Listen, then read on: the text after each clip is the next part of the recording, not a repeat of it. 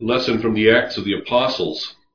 In those days, when the apostles in Jerusalem had heard that Samaria had, been, had received the word of God, they sent to them Peter and John, who came down and prayed for them that they might receive the Holy Spirit, for it had not yet fallen on any of them, but they had only been baptized in the name of the Lord Jesus.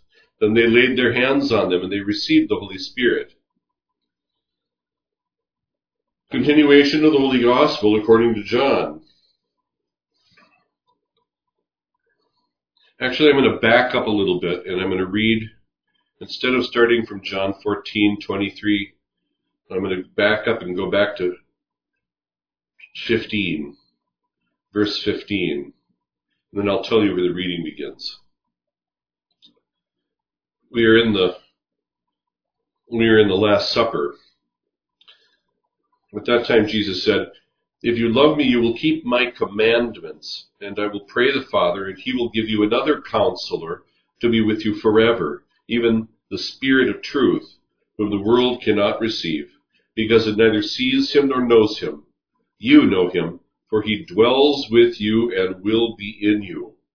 I will not leave you desolate. I will come to you. Yet a little while and the world will see me no more, but you will see me because I live, you will live also. In that day you will know that I am in my Father, and you in me, and I in you. He who has my commandments and keeps them, he it is who loves me, and he who loves me will be loved by my Father, and I will love him and manifest myself to him. Judas, not Iscariot, said to him, Lord, how is it that you will manifest yourself to us, and not to the world? Jesus answered him, and this is where the reading for the Mass begins. If a man love me, he will keep my word, and my Father will love him, and we will come to him and make our home with him. He who does not love me does not keep my words, and the word which you hear is not mine, but the Father's who sent me. These things I have spoken to you while I am still with you.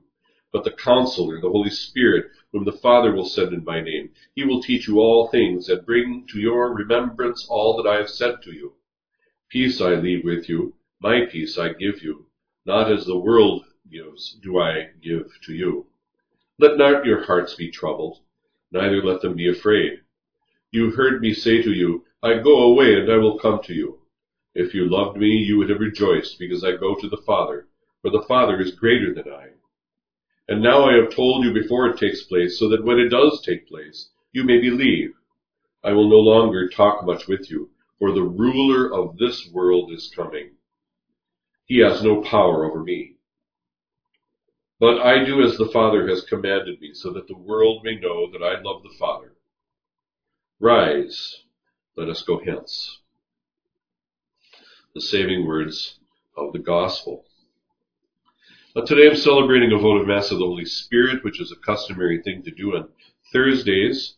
Um, other alternatives for Holy Mass, or a votive Mass on Thursday is that of, of uh, Jesus Christ, eternal high priest, and also um, uh, of the Eucharist, but uh, also the Holy Spirit. And I realized it had been a very long time since I'd said a votive Mass of the Holy Spirit, so here I am. Um, a couple of things rapidly, and um, first of all, the Acts of the Apostles.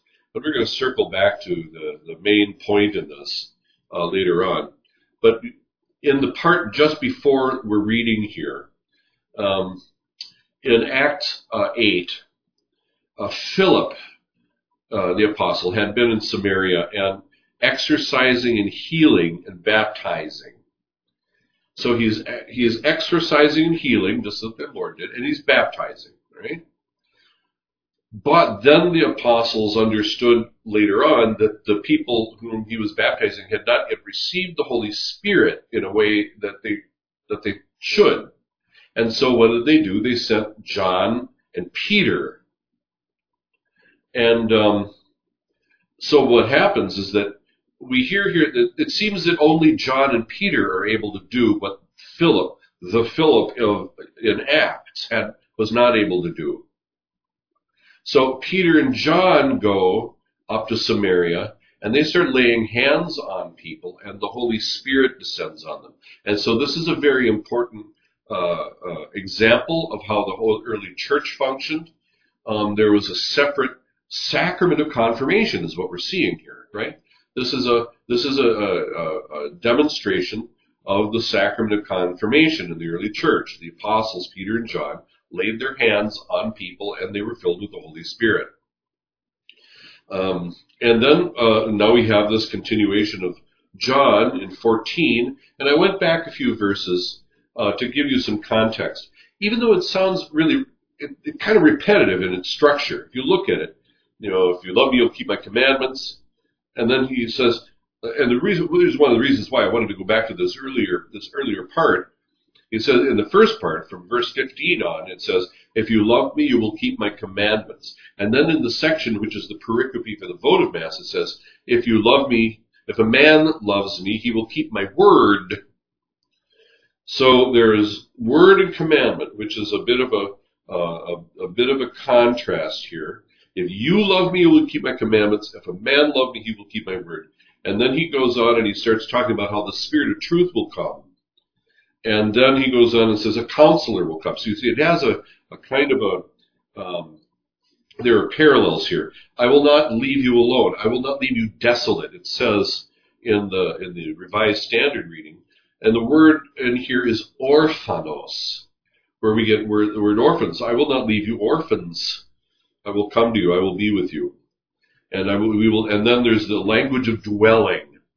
Um, we will come and we will dwell in you. The Holy Spirit will be with you. The Parakletos, the counselor, will come. The word used for Parakletos in Greek, parakletos, means, kletos comes from the, the verb to call. And para means like next to, to call next to you. So the one who will be the one who is going to come and be with you at your side, the one who's going to take your side and be with you at your side. And that's the, in, in Latin, it comes into advocatus, the ad, the advocate. Voco, vocare, right, to call. Ad means next to. So it's, it's a literal translation into Latin from the Greek. And what is it that a counselor does, for example, in legal uh, setting? A counselor is your advocate for you in court. But this is also a comforter. It's another way of, of, of describing uh, the Holy Spirit. And um, so we have um, we have these these parallel structures, and then finally, the Lord toward the end, He says, "The Father is greater than I." Well, so how does that work? Um, I think it's we need to, to spend just a moment on that. This is in no way a denial of the divinity of the Lord.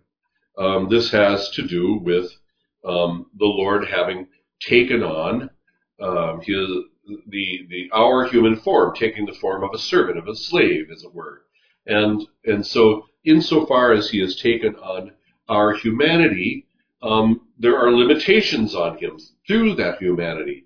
And so when one of the three persons of the Trinity assumes the limitations of humanity, the Father is greater. And so that is um, uh, that's an explanation of that point. Um, I'm going to circle back now uh, to the uh, to the uh, the point about um, the confirmation in the early church. Um, the confirmation, the sacrament of confirmation is very important, and it's important that we be aware of it and we think about it often. And remember that it, it, it imparts an indelible character to our souls that can never go away.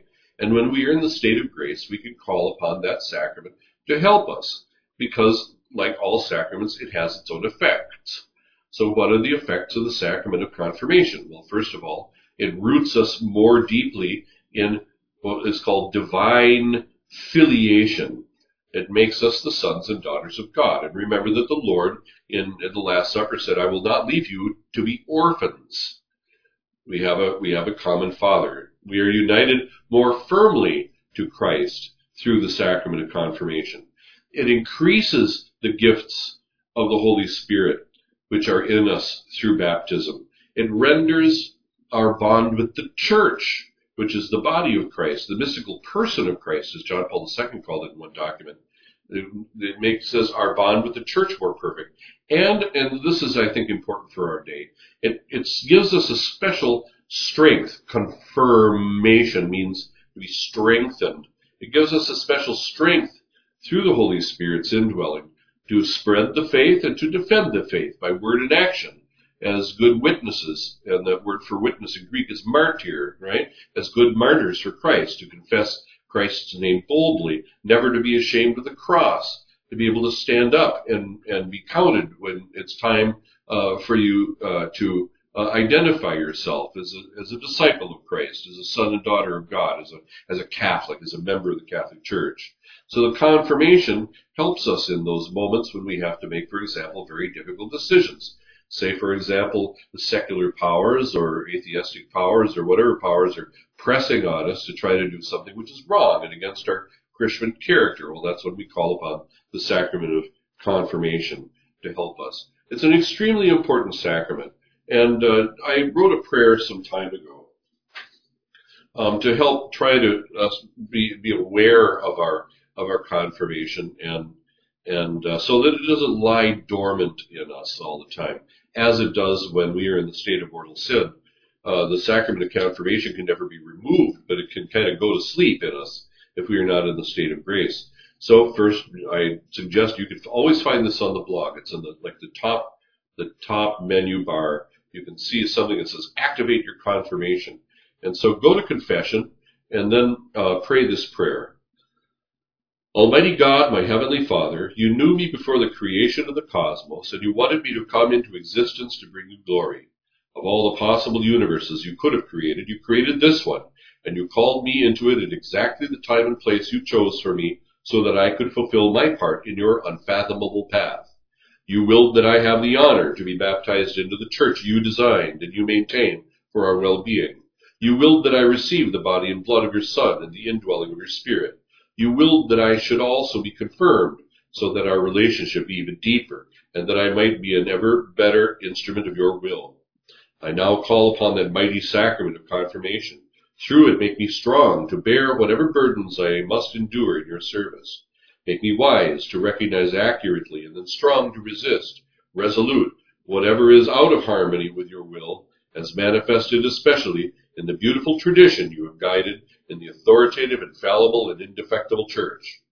Even if that disharmony should come from those whom you have endowed even with the graces of orders, and seated in the highest places of teaching, governing, and sanctifying, make me steadfast. With confidence in your plan for me, I ask this for myself and for the brethren, through the Holy Spirit's gifts, and in the name of Jesus Christ your Son, who lives and reigns with you, ever one God, world without end. Amen.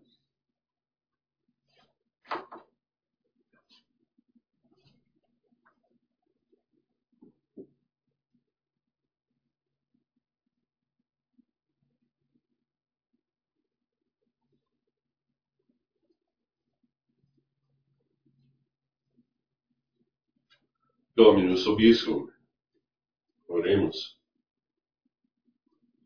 Confirma hoc Deus quod operatus es in nobis, a templo tuo quod est in Jerusalem, tibi offerent reges munera. Alleluia.